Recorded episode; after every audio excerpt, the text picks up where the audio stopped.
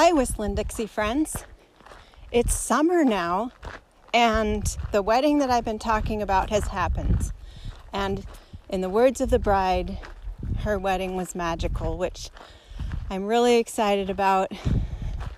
There's so much work and planning that goes into making a wedding come off beautifully, and it did. It was absolutely gorgeous just so you can kind of picture it. It was in the northern part of Washington, and there were a lot of trees.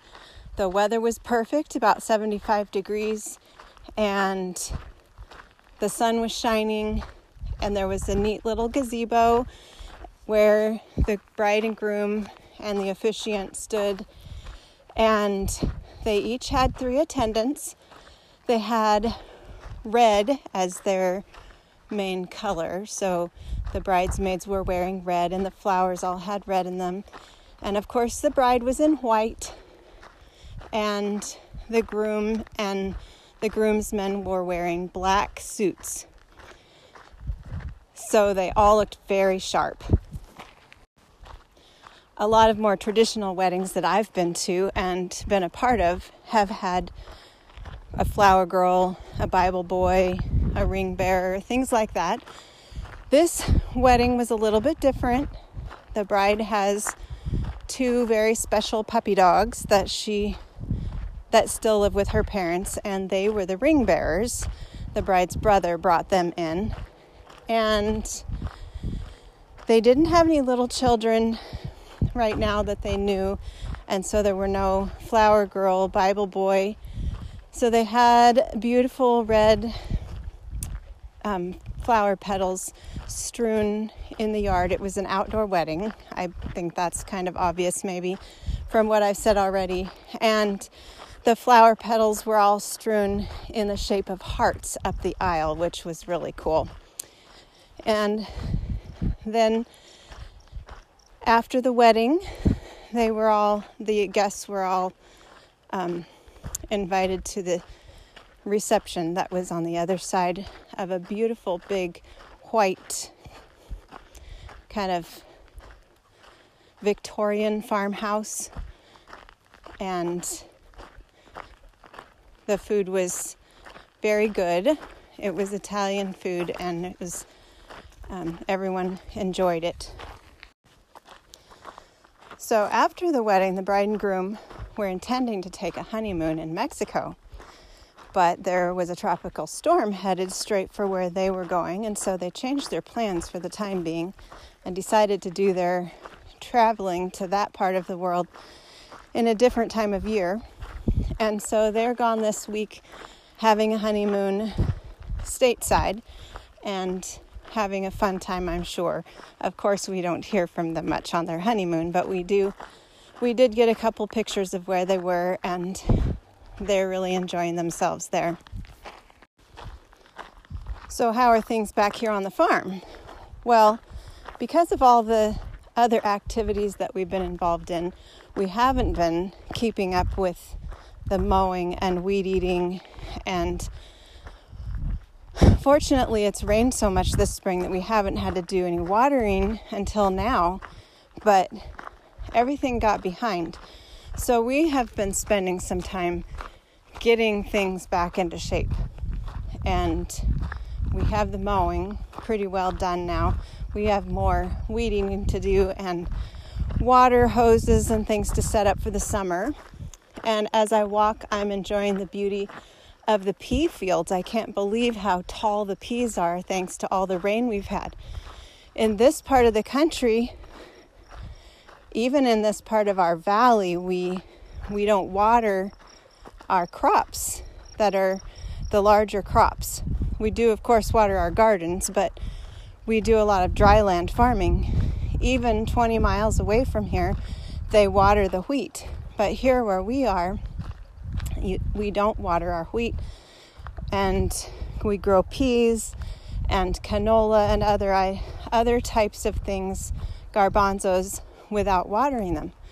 And so um, it with all the rain we've had, everything is really tall.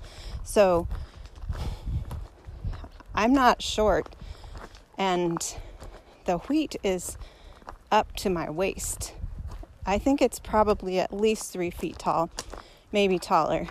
And the peas are at least two feet tall. And they're in that perfect stage right now where they're great to pick and just add to a salad. They have teeny tiny little peas in there, and so the whole pod is perfect to eat right now. Ugh, I love this time of year. Not only are the wheat and peas and the canola doing really well. In fact, the canola is just gorgeous right now because the fields that are planted with canola are all yellow. And so those amidst the dark green of the wheat fields just beautiful. And we also in the in the valley and also on our farm right now are harvesting cherries and they are very yummy. Um, we have Royal Ann cherries, actually, just one tree here on our farm. So we don't usually do anything besides just eat them because the tree's not huge. And there are other types of cherries. Um, Bing cherries are really common around here, and I love the dark, dark red Bing cherries. They're so sweet. But those are the things. Oh, also asparagus and onions are being harvested right now. And it's always so good after a long winter and spring to start having fruits and vegetables fresh and ready to eat straight from harvest. So, 4th of July is right around the corner, and compared to last summer, this is absolutely gorgeous summer. Um, last summer, of course, here in the Northwest, it was super hot starting pretty much in April. And now here we are almost to July, and the weather is still. We had one day that it reached 100 a couple of days ago, but then it's back down in the 80s, and it's really nice. And looking forward to our apricots ripening. It looks like we're going to have a really good crop of apricots. They're going to be late. Usually we harvest our wheat in mid July. That's not going to happen until late July, 1st of August this year. So things are different because of the rain that we've had. But it's all good. We're we're really happy about it. Um, I've got uh, my mom actually just told me today that she has tomatoes starting to set on her tomato plants. And in years past, maybe if it was this far along and we were just now getting tomatoes setting, we might be worried, but it's perfect timing this year. So it's it's all good. Um, have a squash plant that I've neglected to put out, and it's still in a pot and it's blooming and growing. So tomorrow I have to set that plant into the ground and get my final watering set up because I've been procrastinating that and my peppers and some of my flowers are needing watered. So I guess that's the update.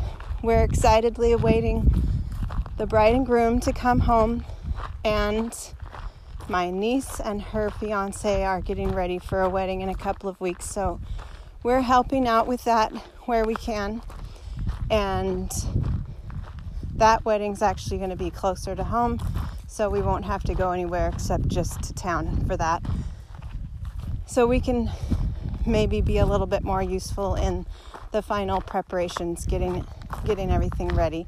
It's not at a venue. So they're actually going to need the family to kick in and help decorate and make their plans come to fruition. So that's exciting too. And I hope you all have a great 4th of July.